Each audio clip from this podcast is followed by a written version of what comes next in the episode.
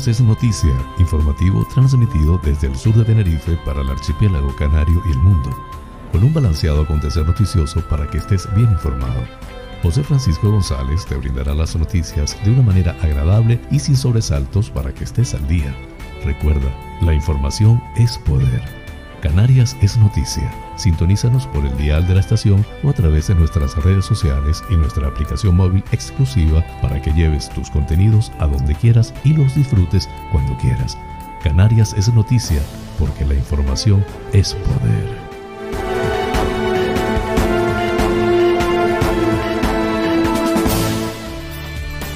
Miércoles diez de marzo de dos mil veintiuno.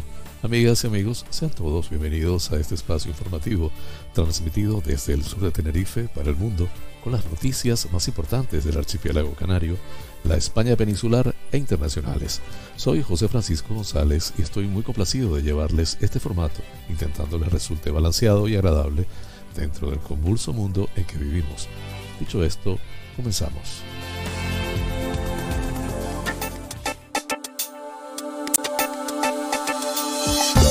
El pensamiento del día. Ningún alma excelente está exenta de un toque de locura. Aristóteles, el filósofo griego, acerca de la pequeña locura inherente a toda persona feliz. Titulares.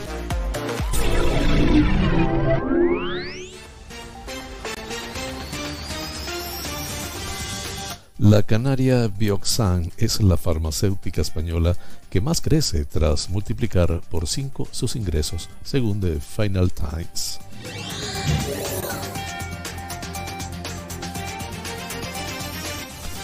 Mueren cinco migrantes que viajaban en un cayuco que ha sido rescatado al sur de Canarias con otros cuarenta y ocho tripulantes. Se cumplen catorce años de la desaparición de Jeremy Vargas y la familia pone su esperanza en la reapertura del caso. Torres admite que el ingreso mínimo debió llegar bastante antes y espera que alcance a más familias.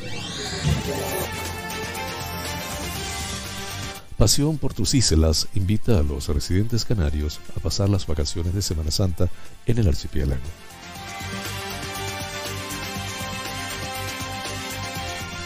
La Gomera participa en el I T B N A O dos mil veintiuno de Berlín, que comienza este martes.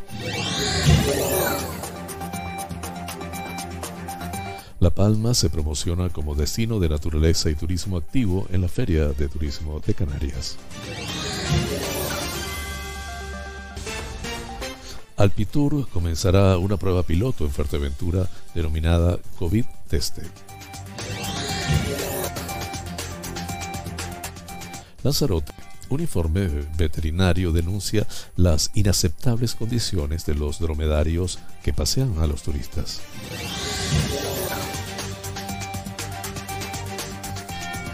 Las Palmas de Gran Canaria despide el invierno con la segunda edición de la L P A Estación para apoyar la actividad turística.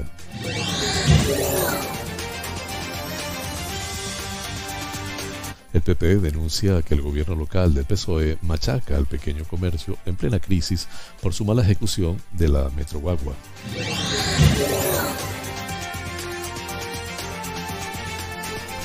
La Universidad de Las Palmas de Gran Canaria inaugura la sala Natalia Sosa Ayala.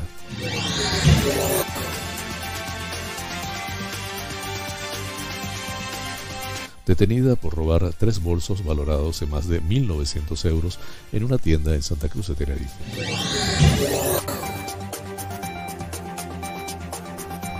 La D G y el Consulado Británico intentan buscar soluciones a la ciudadanía tras la salida del Reino Unido de la Unión Europea.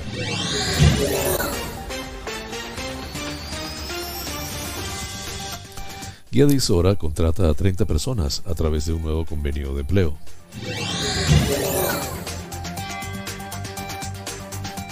Ábalos oculta al Senado las facturas de su viaje a Canarias.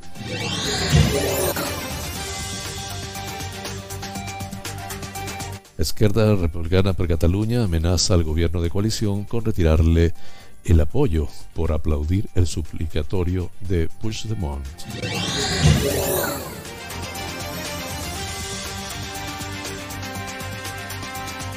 El Parlamento Europeo retira la inmunidad a Carles Puigdemont, Toni Comín y Clara Ponsatí. Flash informativo. Noticias Comunidad Autonómica.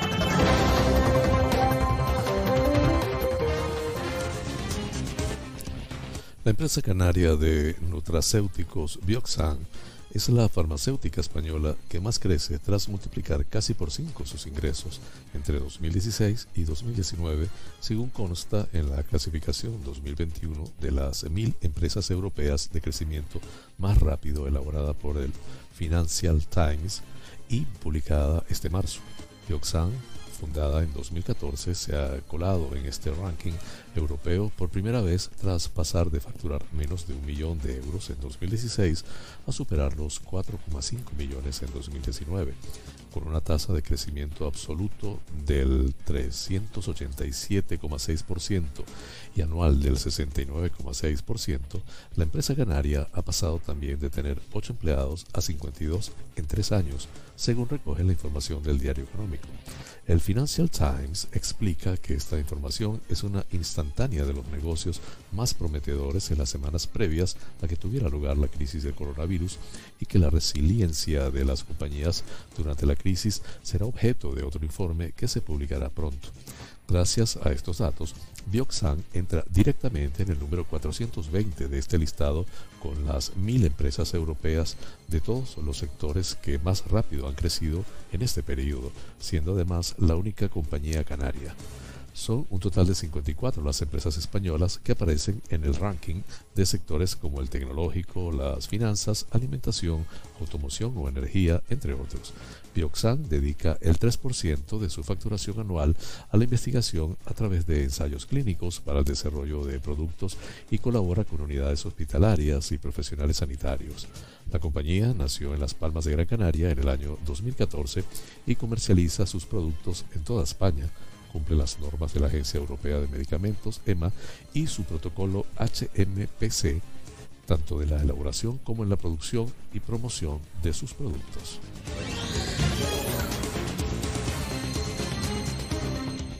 El flujo de migrantes que tratan de cruzar el mar para llegar hasta las Islas Canarias no cesa.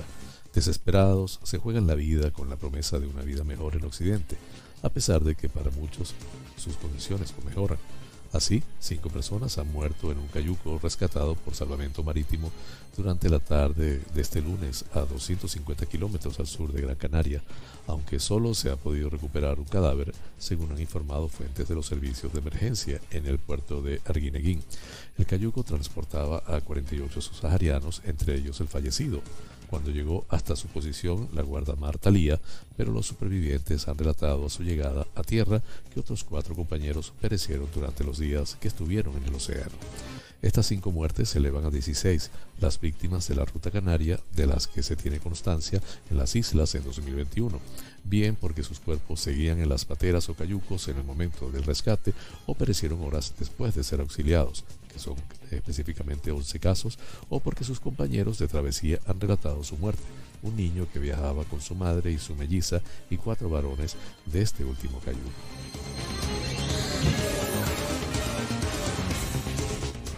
Este miércoles diez de marzo se cumplirán catorce años desde que desapareciera el pequeño Jeremy Vargas, que tenía siete años cuando se le perdió la pista mientras jugaba en un descampado cerca de la vivienda familiar en vecindario, en Santa Lucía de Tirajana, Gran Canaria.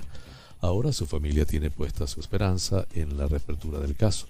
La madre de Jeremy y Taisa Suárez ha asegurado a Europa Press que están a punto de poder reabrir el caso porque tienen nuevos documentos que entienden posibilitarían su reapertura judicial. En este sentido, ha indicado que con la pandemia se retrasó todo, aunque ha admitido que casi que les benefició para recabar mayor información. Y Taisa se muestra esperanzada en que esta vez sí puedan avanzar en el caso de su hijo, porque considera que lo que ahora tienen es más sólido. Asimismo, ha señalado que los agentes de la Guardia Civil que han llevado a cabo el procedimiento de investigación siempre han estado con la familia y mantienen la amistad, si bien ha matizado que actualmente ellos se encuentran en un punto en el que no pueden trabajar porque el caso está cerrado. La investigación, que no ha cesado en todos estos años, aunque el caso actualmente está cerrado, dio un nuevo giro cuando la Guardia Civil anunció el tres de marzo de dos mil doce que tenía nuevos datos sobre un vehículo y ropa del menor, pidiendo la colaboración ciudadana, esperando que estos contribuyeran a mantener vivo el caso a partir de algún detalle proporcionado por los vecinos. Así, en el año dos mil doce, la Benemérita trabajó sobre varias hipótesis, tales como venganza familiar, tráfico de seres humanos, pederastia o tráfico de órganos. Por ello, investigaron a ciento noventa y cinco personas acusadas de pederastia, menores de sesenta y cinco años, y con delitos a niños menores de quince años, a quince presos acusados por estos mismos delitos y a varias personas de las islas vinculadas a este tipo de delitos. De este modo, el primero de junio de dos mil dieciséis, la Guardia Civil localizó a un sospechoso de la desaparición y homicidio de Jeremy. Se trataba de Antonio Ojeda, el Rubio, que se encontraba en prisión en Algeciras, Cádiz, desde dos mil quince por abusar sexualmente de otro menor. A finales de ese mes, el sospechoso fue trasladado hasta la cárcel de Juan Grande, al sur de Gran Canaria, compareciendo ante el juez el día trece de julio, aunque se negó a declarar y a ofrecer muestras de A D N. Posteriormente, durante el mes de septiembre de dos mil dieciséis, un compañero de celda de El Rubio dijo que le había contado cómo un vecino acabó con la vida del menor y quemó su cuerpo, algo que el acusado niega, mientras que a finales de dos mil dieciséis, Antonio Ojeda fue condenado a cinco años de prisión por una agresión a otro menor que jugaba en una calle de El Doctoral en el año dos mil doce, saliendo de la cárcel por ello el nueve de marzo de dos mil veinte, hace ahora un año. En este momento, otro compañero de prisión contó que tras conocer esta sentencia se hundió y dijo que el caso de Jeremy se le había ido de las manos y que tuvo que desaparecerlo. Sin embargo, el juzgado de instrucción número dos de San Bartolomé de Tirajana, que se ocupaba del caso desde el día de la desaparición del pequeño, finalmente consideró que no existían pruebas ni indicios sólidos que incriminasen a El Rubio en el caso de Jeremy, archivando las diligencias abiertas contra él, decisión que fue ratificada en marzo de dos mil dieciocho por la Audiencia de Las Palmas.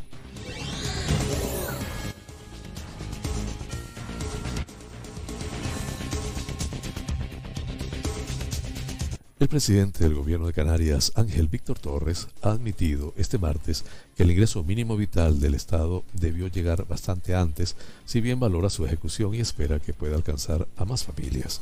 En el debate de la sesión de control del Parlamento, se ha mostrado sorprendido de que el P P se haya convertido en el adalid del ingreso mínimo, cuando en las últimas crisis económicas, con más paro que ahora, no apostaron por una ayuda de estas características. No sacamos pecho, pero antes no recibían nada y ahora son ocho mil novecientas noventa familias y se complementa con la P C I, ha comentado, rechazando que los populares hayan votado a favor de su tramitación y ahora hagan crítica. Torres ha comentado también que su gobierno alcanzó una ejecución presupuestaria de más del noventa y seis por ciento el año pasado, la más alta de la historia, a la que se le sumaron más de ochocientos millones extra presupuestarios y en plena pandemia. Solo en derechos sociales, ha señalado, se ejecutaron más de quinientos treinta millones y aunque hay cosas no ejecutadas, por ejemplo en infraestructuras sociosanitarias, ha hecho un reconocimiento a la labor de la consejería con ayudas nuevas como el ingreso canario de emergencia o el complemento a las pensiones no contributivas. Australia Navarro, portavoz del Grupo Popular, ha culpado al Ejecutivo de la indecencia de bajar en treinta y cuatro millones las ayudas a la exclusión social en el presupuesto de este año porque confiaban en el maná del ingreso mínimo en las islas y se han denegado el ochenta y cuatro por ciento de las solicitudes. No llega a nueve mil de las noventa mil personas que lo han pedido. El ingreso mínimo es un gran fiasco, como el plan de rescate turístico o las ayudas indirectas y directas, ha indicado, por lo que ha pedido al presidente menos propaganda y más gestión. Manuel Marrero, portavoz de Sí Podemos, ha valorado la alta ejecución presupuestaria del gobierno en dos mil veinte y que haya cambiado la política para enfrentar la crisis con suspensión de las reglas fiscales y deudas mancomunadas, al tiempo que ha valorado la gestión de la Consejería de Derechos Sociales con casi el doble de preceptores de la P C I puesta en marcha del ingreso canario de emergencia o mejoras en la discapacidad.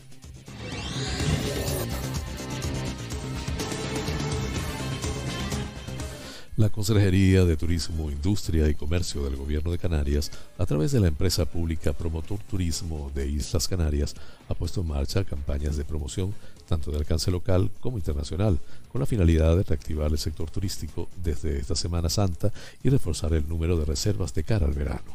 La consejera responsable del área, Yaiza Castilla, presentó ayer en la mañana la estrategia Pasión por tus islas, que persigue motivar a los residentes canarios para que elijan el archipiélago para disfrutar de sus vacaciones de Semana Santa. Asimismo, Castilla anunció la batería de acciones que ya han comenzado a desarrollarse en los principales mercados emisores internacionales para consolidar el destino Islas Canarias como la primera opción de viaje cuando se levanten las restricciones de movilidad motivadas por la pandemia, previsiblemente a partir del mes de mayo. Los canarios y las canarias siguen constituyendo un segmento de cliente importante para la Semana Santa y pueden aportar un cierto alivio, aunque sea tan solo por unos días, a nuestras empresas turísticas, explicó la consejera. Respecto al turismo peninsular, Promotur Turismo de Islas Canarias también ha elaborado una campaña específica para el visitante nacional, cuya puesta en marcha depende de las medidas restrictivas que se adopten de cara a la Semana Santa. Todavía estamos a la espera de la decisión que tome el Consejo Interterritorial de Sanidad sobre el cierre perimetral en las distintas comunidades autónomas, lo que eliminaría de la ecuación al turismo peninsular, explicó la consejera de Turismo. La consejera también anunció que no se esperan grandes movimientos del exterior a lo largo de marzo. De hecho, las compañías aéreas han programado para este mes unas trescientas treinta y ocho mil plazas regulares, tanto nacionales como internacionales, que si se compara con las ofertadas en el mismo mes de dos mil dieciocho, un millón seiscientos setenta y dos mil apenas llegan al veinte por ciento. Pese a ello, nosotros seguimos trabajando no solo para captar al mayor número posible de turistas, sino también para seguir consolidando frente a la, los potenciales clientes una clara realidad, que somos un destino turístico seguro, fiable y repleto de los atractivos que siempre hemos tenido, afirmó Castilla.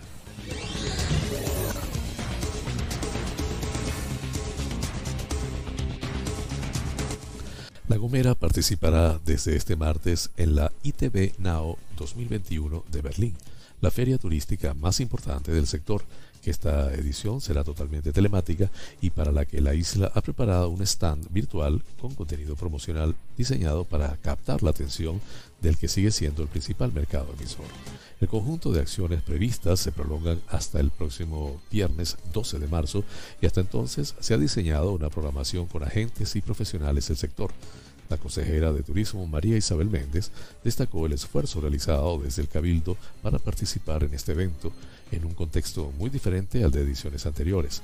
En este sentido, explicó que en esta feria queremos reforzar la promoción de la isla como un destino seguro y garantista en un momento en el que el turista busca espacios de este tipo para pasar sus vacaciones. Méndez apuntó a la repercusión que La Gomera está teniendo como destino para nómadas digitales y teletrabajo en familia, propiciando que alojamientos como las viviendas vacacionales, casas rurales o pequeños establecimientos turísticos sean los que más se beneficien de estas llegadas. Así, adelantó la apuesta de la Consejería de Turismo por este segmento, aunque explicó que la promoción de la I T B tiene un enfoque hacia la recuperación total del sector. Estamos en un momento importante. El avance en la vacunación será decisivo para dar fortaleza al turismo. Por este motivo, la agenda de reuniones y acciones de la I T B van encaminadas a recordar a los alemanes que La Gomera está preparada para recibirles, indicó antes de hacer hincapié en la estrategia promocional mantenida desde el pasado año con importantes publicaciones en medios de comunicación de los países de habla germana y campañas en redes sociales. La Gomera cuenta con un stand virtual en la feria dentro del espacio dedicado a Tour España y Promotur. En este escenario se presenta contenido multimedia que incorpora mapas, información sobre alojamientos y servicios, junto a herramientas formativas sobre el destino.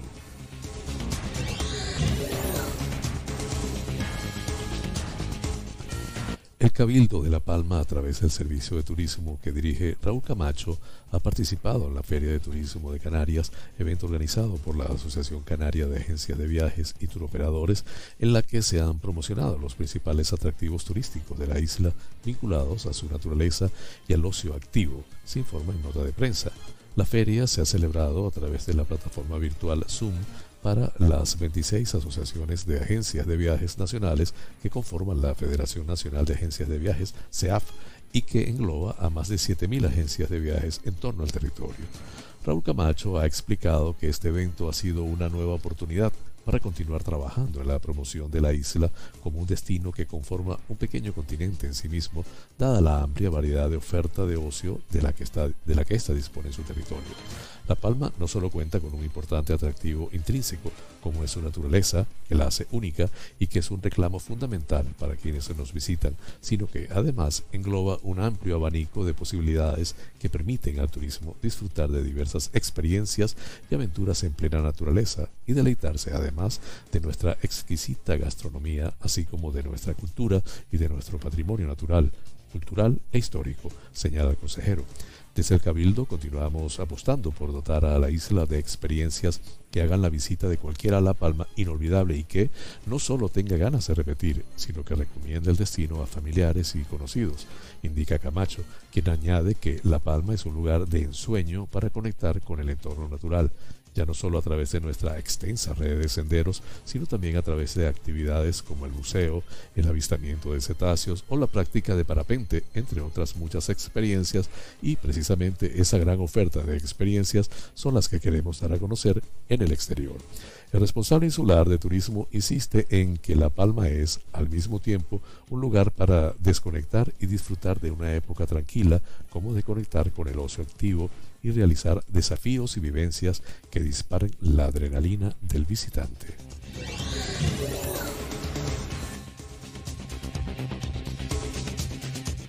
Alpitour comenzará una prueba piloto en Fuerteventura denominada COVID-Teste.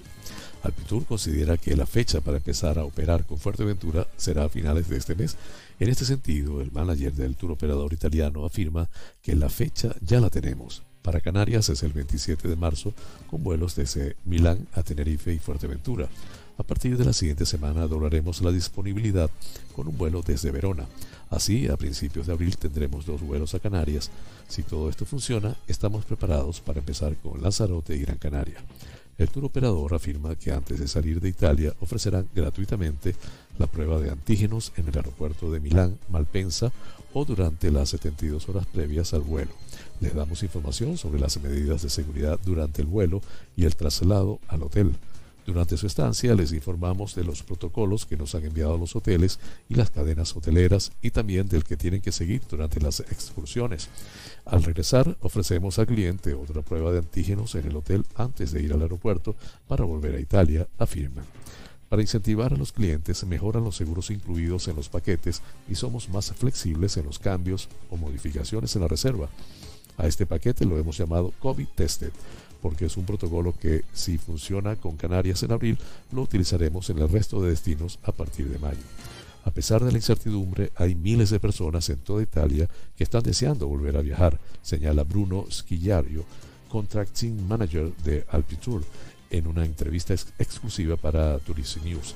Alpitour es un grupo turístico líder en el mercado italiano que nació en mil novecientos cuarenta y siete como agencia de viajes y hoy está conformado por cinco divisiones: tour operación, aviación, gestión hotelera, incoming y agencias de viajes. Esto les ha permitido observar signos de recuperación en las reservas con respecto a las semanas anteriores.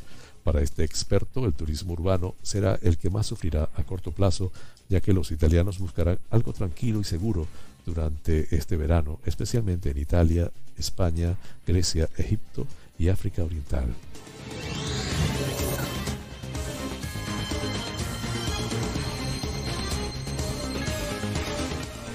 La Fundación Internacional Franz Weber y la O N G lanzaroteña Ademal han presentado un informe veterinario de diecisiete páginas que denuncia las inaceptables condiciones que sufren los dromedarios utilizados para pasear a los turistas en Lanzarote, tanto en la zona de Timanfaya como en otras zonas donde se ofrecen estas excursiones.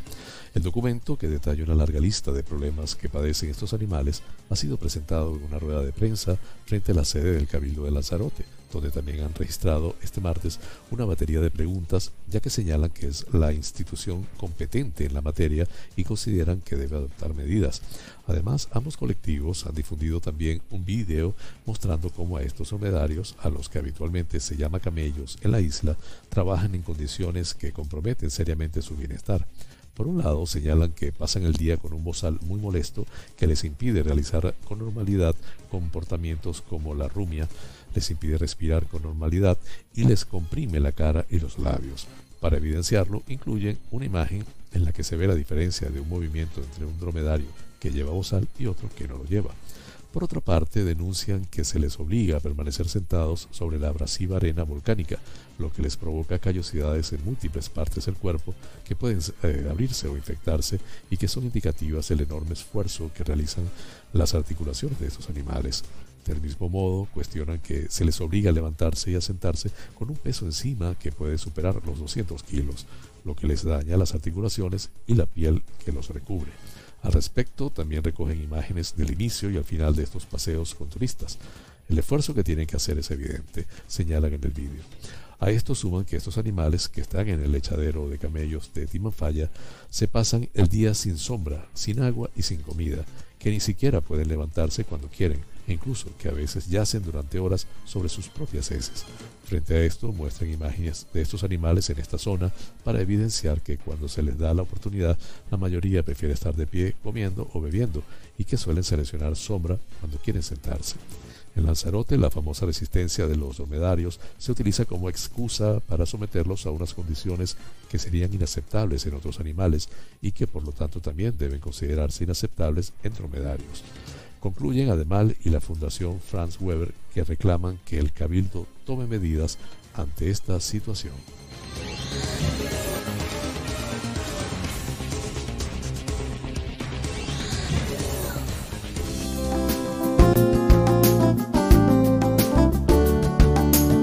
Vida sana.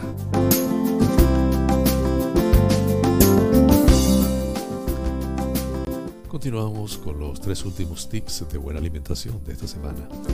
Muévase. La ingesta de demasiadas calorías y no hacer suficiente ejercicio pueden dar lugar a un aumento de peso. La actividad física moderada ayuda a quemar las calorías que nos sobran. También es bueno para el corazón, para el sistema circulatorio, para la salud en general y el bienestar. Así que haga de la actividad física una rutina diaria. Use la escalera en vez del ascensor, tanto como para subir, al igual que para bajar. Dé un paseo en su descanso para comer. Camine mientras habla por teléfono. No hace falta ser un atleta para moverse. Comience ahora y realice los cambios gradualmente. Realizar los cambios de su estilo de vida gradualmente es mucho más fácil que hacerlos de golpe. Durante tres días, anote los alimentos y bebidas que consume entre las comidas y en las comidas. Toma muy pocas raciones de fruta y verdura. Para comenzar, trate de comer solamente una ración más de fruta y verdura al día. ¿Sus alimentos preferidos son ricos en grasa y le hacen ganar peso? No elimine estos alimentos y se sienta mal. En cambio, intente elegir comidas bajas en grasas o comer menos cantidad de estos y comience a usar la escalera en el trabajo. Recuerde, todo es cuestión de equilibrio. No hay alimentos buenos o malos, solo planes alimentarios buenos o planes alimentarios malos.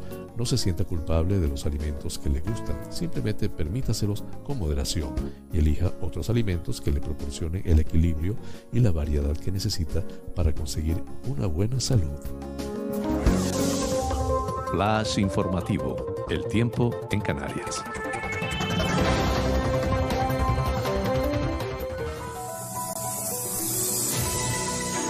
En el norte de las islas de mayor relieve, nuboso o cubierto.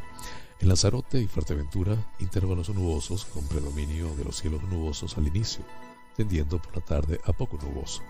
En el resto de zonas, cielos poco nubosos o despejados, temperaturas con pocos cambios, viento del noreste moderado a fuerte, tendiendo a disminuir ligeramente a lo largo del día. A primeras horas, probables rachas ocasionadas muy fuertes en medianías expuestas y cumbres en las islas de mayor relieve, salvo en La Palma. Las temperaturas se encontrarán entre los once grados, las mínimas, y los veintiséis grados centígrados, las máximas, en el archipiélago canario.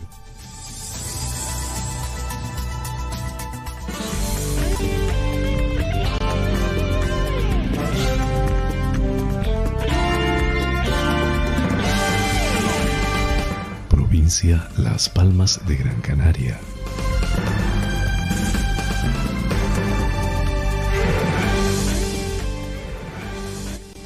Las Palmas de Gran Canaria despedirá al invierno con la celebración de la segunda edición del evento Las Palmas Estación. Experiencias de ocio turístico, visitas y recorridos guiados, degustaciones, conciertos, monólogos, senderismo, actividades para toda la familia, rutas en bici, yoga o lettering. Un programa de treinta y siete actividades, cuatro días y más de mil plazas que se podrán reservar a partir del próximo sábado trece de marzo en la website doble u doble u doble u punto L P A estación punto com. El evento se celebrará del dieciocho al veintiuno de marzo próximos. El objetivo vuelve a ser el mismo que en la primera edición del evento el pasado otoño: conectar la ciudad con sus hoteles y empresas de actividades turísticas en un momento de incertidumbre en el sector debido a las consecuencias de la pandemia por COVID diecinueve. Queremos que los ciudadanos se acerquen a la oferta de ocio y se conviertan en turistas en su ciudad y en clientes de las empresas del sector que en este momento necesitan el apoyo de todos, apuntó el concejal de Turismo de Las Palmas de Gran Canaria, Pedro Quevedo. Por ello, el evento insiste también en la necesidad de cuidarnos y cuidar a los demás, respetar todos los protocolos de seguridad sanitaria y apoyar al tejido social y económico de la capital y a su sector turístico.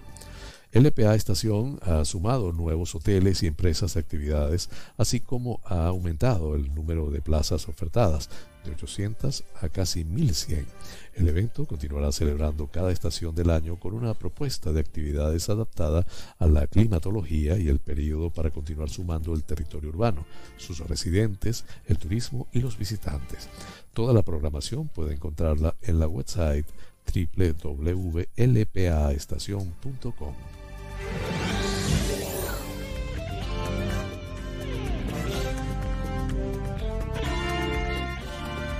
El concejal del Partido Popular en el Ayuntamiento de Las Palmas de Gran Canaria, Ángel Sabroso, ha lamentado este martes que el gobierno municipal del P S O E, Podemos y Nueva Canarias machaque al pequeño comercio de calles como Luis Doreste Silva, tal y como pasó en Mesa y López o Calle Galicia, a consecuencia de la mala ejecución de las obras de la Metroguagua. Justo cuando peor lo están pasando por la crisis económica, unas obras municipales en referencia al tramo quinto de la Metroguagua están poniendo en riesgo la supervivencia de estas pequeñas y medianas empresas, dado que los trabajos han limitado el acceso a los clientes a sus negocios, además de arrasar con buena parte de, de los carga y descarga. Nuestros proveedores deben aparcar a tres calles para servirnos las mercancías, ha indicado Antonio, titular de una frutería que reconoce el daño que la ejecución de los trabajos, que comenzaron el pasado veintisiete de enero de dos mil veinte, está produciendo en su negocio, en el que emplea a cinco personas. En concreto, esta obra forma parte del proyecto de implantación de la Metroguagua entre las calles Venegas y Luis Doreste Silva, una obra que cuenta con uno coma ocho millones de euros de presupuesto y un plazo de ejecución de diez meses. Además de ir con retraso, se impone este proyecto que es bueno para la ciudad, pero sin contar con los eh, principales afectados, lo que demuestra la torpeza de este alcalde, continúa Ángel Sabroso. El edil recuerda que la ciudad no puede permitirse el lujo de machacar a quien mantiene el empleo en el municipio, más aún cuando en el último año el paro ha crecido en nueve mil cuatrocientas personas en Las Palmas de Gran Canaria, sin que el gobierno de izquierdas haya tomado ninguna decisión para paliar esta sangría. Al contrario, el ayuntamiento sigue sin suspender el cobro de tasas a las pymes, como es el caso del servicio de recogida de basura y residuos sólidos urbanos de terrazas, las licencias de apertura de kioscos, autotaxis, hamacas y embarcaciones, las tasas por instalación de puestos en el rastro y ferias y por ocupación del dominio público local con motivo del ejercicio de actividades mercantiles o industriales. Aquí vemos un ejemplo más de cómo la izquierda, lejos de sentarse con estos comerciantes y buscar una solución a sus problemas, sigue alejando de sus, de sus vecinos, a los que sigue atosigando a base de una presión fiscal innecesaria y sin proporcionarles alternativas como ayudas directas o la bonificación del pago del I B I, añade el edil y viceportador del P P capitalino. Sabroso ha aprovechado para recordar la pésima gestión del proyecto de la Metroguagua, que debía estar listo en dos mil veintiuno según el plazo dado por el alcalde Augusto Hidalgo y que aún no tiene ejecutado ni el treinta por ciento del total de las obras. A este paso habrá que esperar diez años para ver la Metroguagua circulando concluida.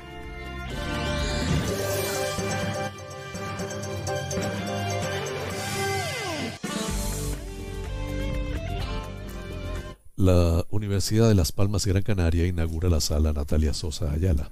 Este viernes doce de marzo a las doce horas tendrá lugar el acto de inauguración de la sala Natalia Sosa Ayala, planta cero del edificio central de la Biblioteca Universitaria, con la conferencia Natalia Sosa, nuevos enfoques didácticos para la poesía, a cargo de la profesora de la Universidad de Las Palmas de Gran Canaria, Blanca Hernández Quintana. Este acto, que coincidirá con una exposición de obras de Natalia Sosa Ayala, forma parte de las actividades organizadas desde el Espacio Violeta por la Biblioteca Universitaria para conmemorar el Día Internacional de las Mujeres dos mil veintiuno. La asistencia presencial requerirá inscripción previa, dada la limitación del aforo a veintiocho personas. La charla se retransmitirá en directo a través de cualquiera de los canales de la biblioteca y se grabará para su difusión posterior.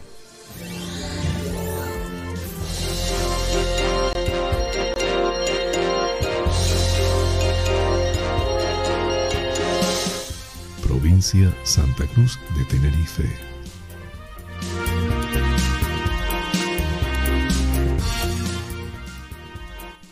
Agentes de la Policía Nacional han detenido a una mujer de sesenta y tres años con antecedentes policiales como presunta autora del delito de hurto cometido en un céntrico establecimiento comercial de la capital tinerfeña. Los hechos se produjeron el pasado cinco de marzo, cuando el personal de seguridad del comercio interceptó a una mujer cuando pretendía abandonar el establecimiento con artículos al parecer sustraídos. Una vez personados, los agentes de la Policía Nacional comprobaron que esta persona presuntamente había tomado dos bolsos de lujo valorados en más de mil euros de los expositores de la tienda con la pretensión de abandonarlo sin pagarlos.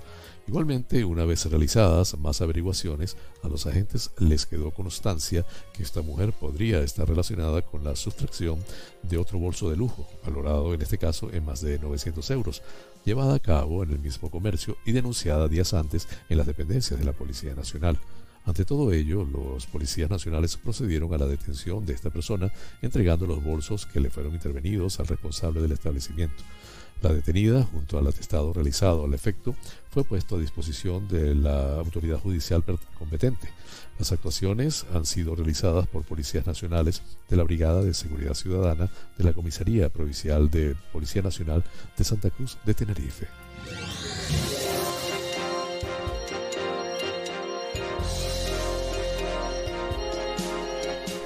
Representantes de la Corporación Municipal de A D G y el Consulado acordaron trabajar juntos para resolver una serie de cuestiones que están sucediendo desde la salida del Reino Unido de la Unión Europea.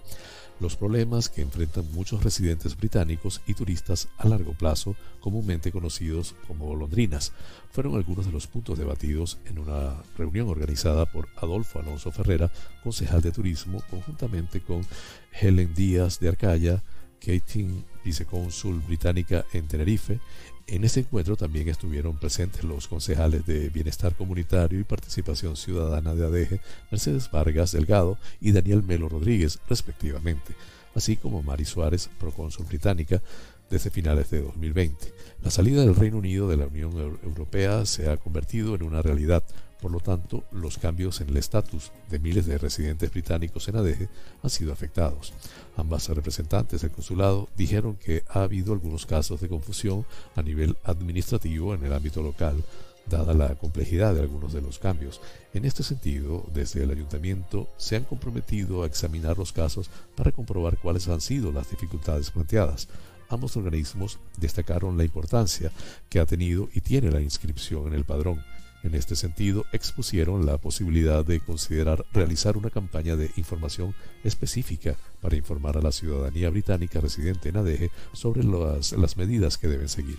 Finalmente, el concejal de turismo Adolfo Alonso reiteró la importancia del mercado británico para A D G dentro de este margen, subrayó la esperanza de que pronto podamos dar la bienvenida a muchos visitantes del Reino Unido a costa de A D G. El concejal dijo a los representantes consulares que actualmente se está trabajando en una campaña para promover A D G como un destino saludable de calidad.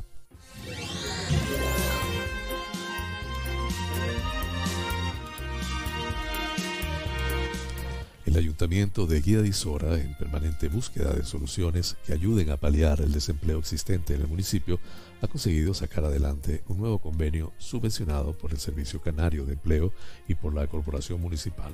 Se ha contratado a treinta personas desempleadas que hayan perdido su empleo a causa de la, a causa de la crisis económica producido por el estado de alarma sanitaria, para desarrollar actividades de interés general y social que tengan que ver con la protección, reactivación, sostenibilidad y buen uso de los emplazamientos públicos en pro de evitar la propagación y el contagio de la COVID diecinueve.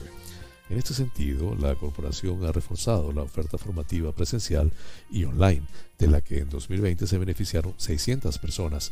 Las personas contratadas trabajarán durante ocho meses al setenta y cinco por ciento de la jornada laboral en los siguientes ámbitos. Con el objetivo de reducir la vulnerabilidad social, se precisa de análisis de la situación de desempleo, desarrollo de talleres de competencias digitales, agilizar los trámites sociales y apoyo a la dependencia. Para ello habrá un puesto de psicólogo, uno de trabajador social, uno de cuidador, tres animadores y dos informadores. Para favorecer la reactivación económica, se pretende potenciar el turismo de naturaleza y el consumo de productos locales. Se contará con tres informadores, tres animadores, un puesto de ingeniero técnico agrícola y cuatro peones de limpieza. Cuidar el medio ambiente también es un objetivo prioritario. Para ello se precisa de personal que refuerce las campañas divulgativas, realice limpieza de vertederos y eliminación de plantas invasoras. Se ha contratado en este ámbito a cuatro animadores, seis peones de limpieza y un conductor. El coste del proyecto es de trescientos ocho mil seiscientos cincuenta y ocho euros.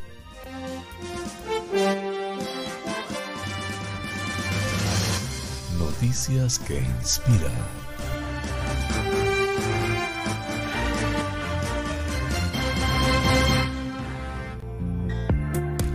Niño mexicano de siete años baña perros para poder ser veterinario. Sé que se empieza por oficios para lograrlo. ¿Hay una edad para ser emprendedor? Un niño mexicano de siete años inició a su corta edad su propio negocio bañando perros. Es el ejemplo de que nunca se es demasiado joven para comenzar un proyecto. Jonathan Ociel vive actualmente en Apodaca, Nuevo León, en el norte de México, y ya está pensando qué es lo que desea hacer una vez que sea mayor y además cómo lograrlo. El pequeño dibujó su propio anuncio con el nombre de Bien Bañado y ofrece el servicio de baño a perros pequeños, medianos y grandes. El costo incluye jabón y champú antipulgas. Además, se entrega a los perritos ya perfumados. Estrella Salas, la madre del pequeño, publicó el pasado dos de marzo el anuncio en su página de Facebook y fue un rotundo éxito. Amigos, mi hijo me pidió que pusiera su negocio en Facebook. Está empezando su negocio de bañar perritos. Obvio, como toda una familia emprendedora, no le quitaremos la intención, agregándole que está muy emocionado y motivado, ya que este pasado domingo empezó y le fue muy bien, publicó la madre. Salas agrega que es ella la que supervisará al niño para que no descuide sus actividades escolares, así que por el momento está ofreciendo sus servicios los domingos. Con el éxito de la publicación, al día siguiente la familia de Jonathan creó su propia página en Facebook llamada Bien Bañado Wow, que en unos pocos días alcanzó miles de seguidores. Soy Jonathan Ociel de Monterrey. Tengo siete años, mi sueño es lograr la profesión de doctor veterinario, sé que se empieza por oficios para lograr ahorrar para mis estudios y con tu apoyo lo voy a lograr. Gracias por todo y Dios los bendiga, describe Jonathan en su página. Por supuesto, como todo negocio bien organizado, Jonathan sugiere que todo aquel que requiera llevar a su perro a bañar debe programar su cita, sobre todo ahora que la demanda está aumentando. Gracias por todo su apoyo, estoy muy feliz porque voy a bañar a muchos perritos y disculpa si no respondemos rápido sus mensajes, pero no hay que dejar de hacer nuestras actividades diarias. Mi mami me apoya respondiendo a cada uno de ustedes. Discúlpenos si demoramos un poco. El pequeño Jonathan recibió comentarios desde países como Chile, Colombia y Cuba, expresando su apoyo y admiración al pequeño futuro doctor veterinario, como se llama él. Quiero felicitarte por esta hermosa labor que haces con tu pequeño al ayudarle a emprender. Trabaja en la veterinaria muchos años y es un trabajo hermoso. Si tu pequeño necesita algún tip, estoy a sus órdenes. Mucho éxito, expresó un usuario. Qué bien, muchachas, muchas felicidades. A mí me encantaría que me bañara el mío, solo que soy de Cuba. Creo que estoy lejos. Saludo al campeón, agregó otro usuario. Al parecer, nunca es muy tarde o muy temprano para iniciar el camino para alcanzar una meta. Y Jonathan, teniendo muy claro hacia dónde va, este pequeño ya dio su primer gran paso. Fuente de Epoch Times en español. Flash informativo. Noticias nacionales.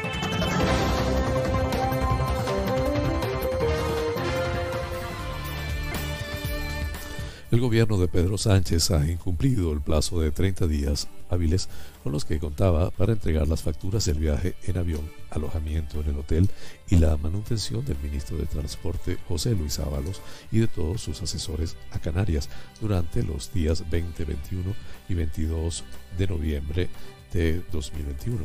La petición de entrega de estos, informa, de estos informes la realizaron los senadores del Grupo Popular Teresa Ruiz Sillero y Juan María Vázquez el veintiocho de diciembre de dos mil veinte, y el Ejecutivo tenía de plazo para contestar hasta el seis de marzo. Hasta la tarde de ayer no habían sido remitidos a los citados senadores los informes solicitados, con lo que el plazo ya ha sido agotado. La senadora popular Teresa Ruiz Sillero ha denunciado a A B C un nuevo caso de falta absoluta de transparencia en el gobierno, en el que se tapan unos a otros. A su juicio, hay una falta de explicación de dónde se ha sacado su jefe de gabinete el dinero en metálico para hacer los pagos en un hotel de lujo.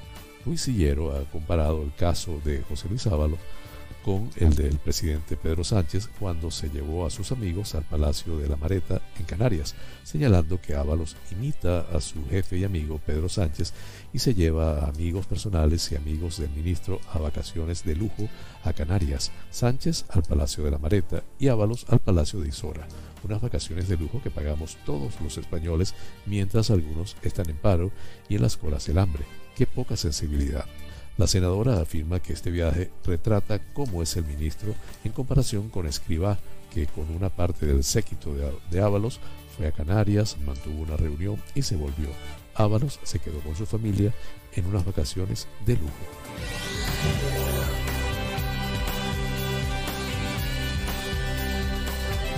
El portavoz parlamentario de Esquerra Republicana, Gabriel Rufián, ha amenazado este martes con retirar su apoyo al gobierno del P S O E y Unidas Podemos si sigue felicitándose con decisiones como la adoptada por el Parlamento Europeo de retirar la inmunidad al expresidente de la Generalitat catalana, Carles Puigdemont, así como a Toni Comín y Clara Ponsatí, para que pueda ser juzgado en España. En rueda de prensa en el Congreso, Rufián ha respondido así al ser preguntado por qué el gobierno haya aplaudido que la decisión de la Eurocámara, en tanto que lanza un mensaje de apoyo al Estado de Derecho y la justicia española. Si siguen así, lo acabarán celebrando en sus casas y no en la Moncloa, ha aseverado.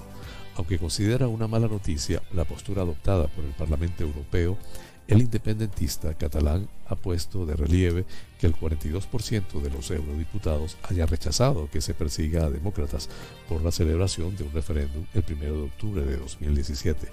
En este punto ha dicho que le parece curioso que quienes tanto luchan por seguir blindando al rey emérito fugado a Emiratos Árabes no dejen de perseguir a independentistas elegidos democráticamente por la organización de la citada consulta, declarada ilegal por el Tribunal Constitucional. ¿De qué sirve este empeño por parte del Estado, de determinados partidos y de parte del gobierno por perseguir una idea?, se ha preguntado Rufián, apuntando que, pese a esta persecución, nadie dejará de votar a R C, Junts o la CUP en Cataluña. A ver si dejan de perseguir a demócratas y empiezan a hacer política, ha apostillado. En este punto se ha referido a la decisión del Juzgado de Vigilancia Penitenciaria de revocar el tercer grado a los presos del proceso y ha remarcado que Esquerra per Cataluña sigue siendo imprescindible para la gobernabilidad o no del país, dado que es la primera fuerza política catalana en el Congreso. También ha reprochado a Unidas Podemos que cansa que no aprovechen el boletín oficial del Estado para apostar por la política y el diálogo. Cansa ver que algunos de este gobierno hagan tweets muy bonitos de denuncia de la situación de los presos, pero luego no aprovechan en el B O E de cada martes. No lo hacen porque no quieren y harta. Y tanto va el cántaro a la fuente, ha advertido.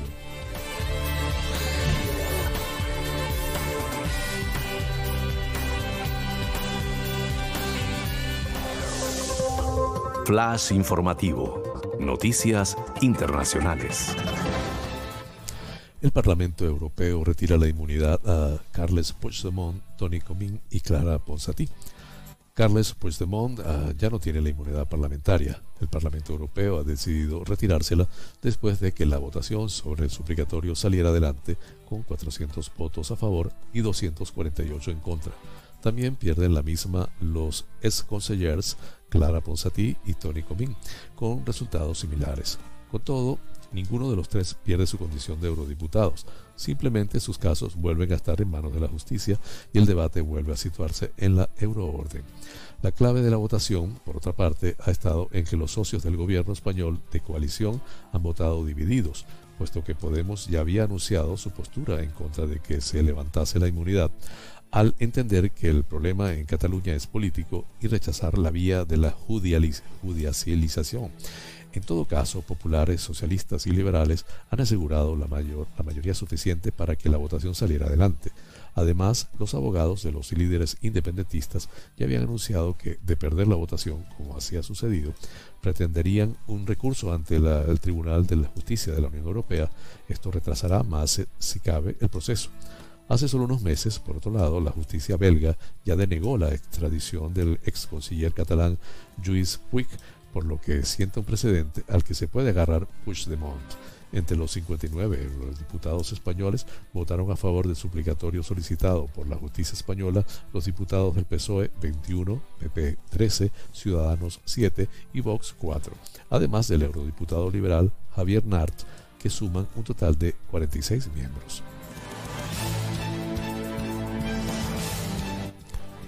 El presidente de los Estados Unidos, Joe Biden, concederá a unos trescientos, a unos trescientos veinte mil venezolanos que se encuentran en su país el amparo migratorio del estatus de protección temporal, T P S en inglés, que les permitirá trabajar y residir legalmente, un paso que, según el líder opositor Juan Guaidó, reconoce la dignidad de sus compatriotas.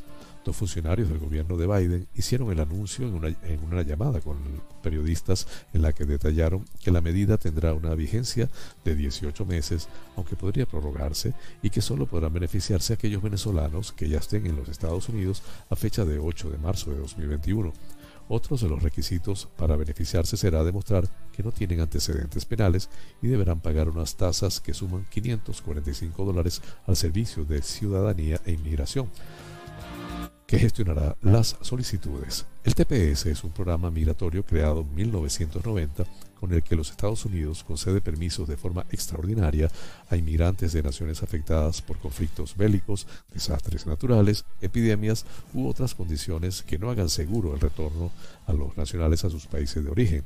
En este caso, Biden ha decidido otorgar el T P S a los venezolanos al considerar que no pueden volver de manera segura a su país por las condiciones extraordinarias que vive actualmente Venezuela, indicaron los dos citados funcionarios que hablaron con la prensa bajo condición de anonimato. La designación de, se debe a las extraordinarias y temporales condiciones que hay en Venezuela, que impide a los nacionales que están aquí regresar de una manera segura. Hay una compleja situación humanitaria con hambre extendida, malnutrición y la creciente presencia de grupos armados no estatales e infraestructuras en ruinas, argumentó una de las citadas fuentes. En el Congreso de los Estados Unidos ha crecido el consenso entre demócratas y republicanos sobre la necesidad de otorgar el T P S a los venezolanos y, durante la campaña electoral, Biden prometió que una de sus primeras acciones en la Casa Blanca sería otorgar ese permiso a los venezolanos. Antes de dejar el poder, su antecesor, Donald Trump, suspendió la deportación de inmigrantes irregulares venezolanos por un periodo de dieciocho meses y además les concedió permisos temporales de trabajo.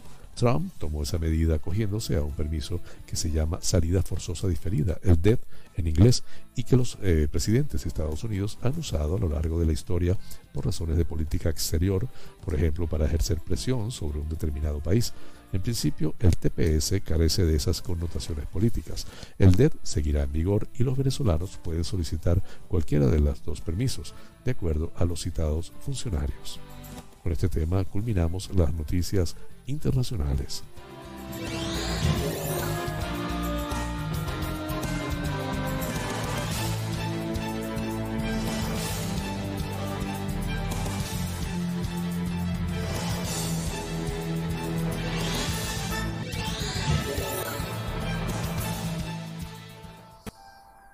los astros hablan. Aries. Su encanto seducirá a quien se proponga. Su economía va bien. Permítase algún capricho. Tiene confianza para lanzarse a nuevas empresas. Puede sufrir un pequeño desarreglo intestinal. Tauro. Los suyos le necesitan. Las perspectivas económicas son muy prometedoras. Oriente su profesión hacia objetivos más actuales. Debería caminar más. Géminis. No está preparado para emprender aventuras alocadas. Procure mantener su tendencia al ahorro. El ritmo de trabajo será bastante acelerado. Una escapadita a la playa le recargará las pilas. Cáncer. Su pareja le hará sentir que es la persona de sus sueños. En asuntos económicos puede recoger grandes beneficios.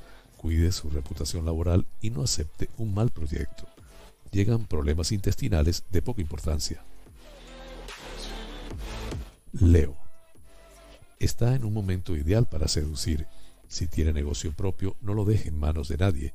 Tiene méritos laborales suficientes para que se le valore más. La buena alimentación beneficiará su salud. Virgo. Día feliz y sereno en el terreno sentimental. No haga ningún gasto que no sea necesario. Su progreso profesional no tiene freno. Tome zumo de naranja. La vitamina C es muy necesaria. Libra. Sea más tolerante con su pareja. Verá cómo todo cambia. No diga que sí a todas las celebraciones. Su economía se resentirá. Sea muy prudente con todo lo que dice en el trabajo. Hoy necesita más cuidado su aspecto físico que su salud. Escorpio. Llega a su vida una persona que le hará feliz. Ayude a ese amigo arruinado. Se sentirá bien. Magnífica jornada para el mundo laboral. Su circulación sanguínea se verá favorecida si sale a caminar. Sagitario. La compañía de la persona que le gusta le hace sentir bien. Ayude a los demás, pero sin olvidarse de usted. Los consejos profesionales que reciba serán beneficiosos. Los dulces gustan, pero luego pesan. Capricornio. Tiene noticias de un familiar con el que había perdido el contacto. Reclame el dinero que le deben desde hace tiempo. El hablar de más le puede perjudicar ante sus jefes. Enhorabuena, alcanza el peso deseado. Acuario. Influencias que no crean un clima afectivo reconfortante. El nuevo puesto de trabajo le reporta mayores beneficios. Conseguirá dar forma a un proyecto laboral. Su aspecto ojeroso se deberá solo al cansancio. Piscis. Puede ser bueno un alejamiento de su pareja. La economía va viento en popa. En su nueva aventura laboral, los astros le acompañan. Intente distraerse y no dar tantas vueltas a las cosas.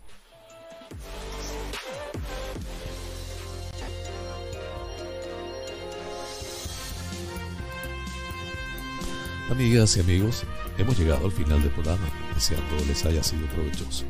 Por mi parte, les invito para mañana a la misma hora y por el mismo lugar para encontrarnos con el acontecer de las Islas Canarias y el mundo. En la dirección, producción y presentación del programa, que tuvo el inmenso placer de acompañarles, José Francisco González. Les invito a suscribirse a mi canal de YouTube, Canarias es Noticia, y activar la campanita para que el sistema les avise de cada nueva publicación del noticiero. Mil gracias por la atención prestada y recuerden, es mejor ocuparse que preocuparse. Hasta mañana.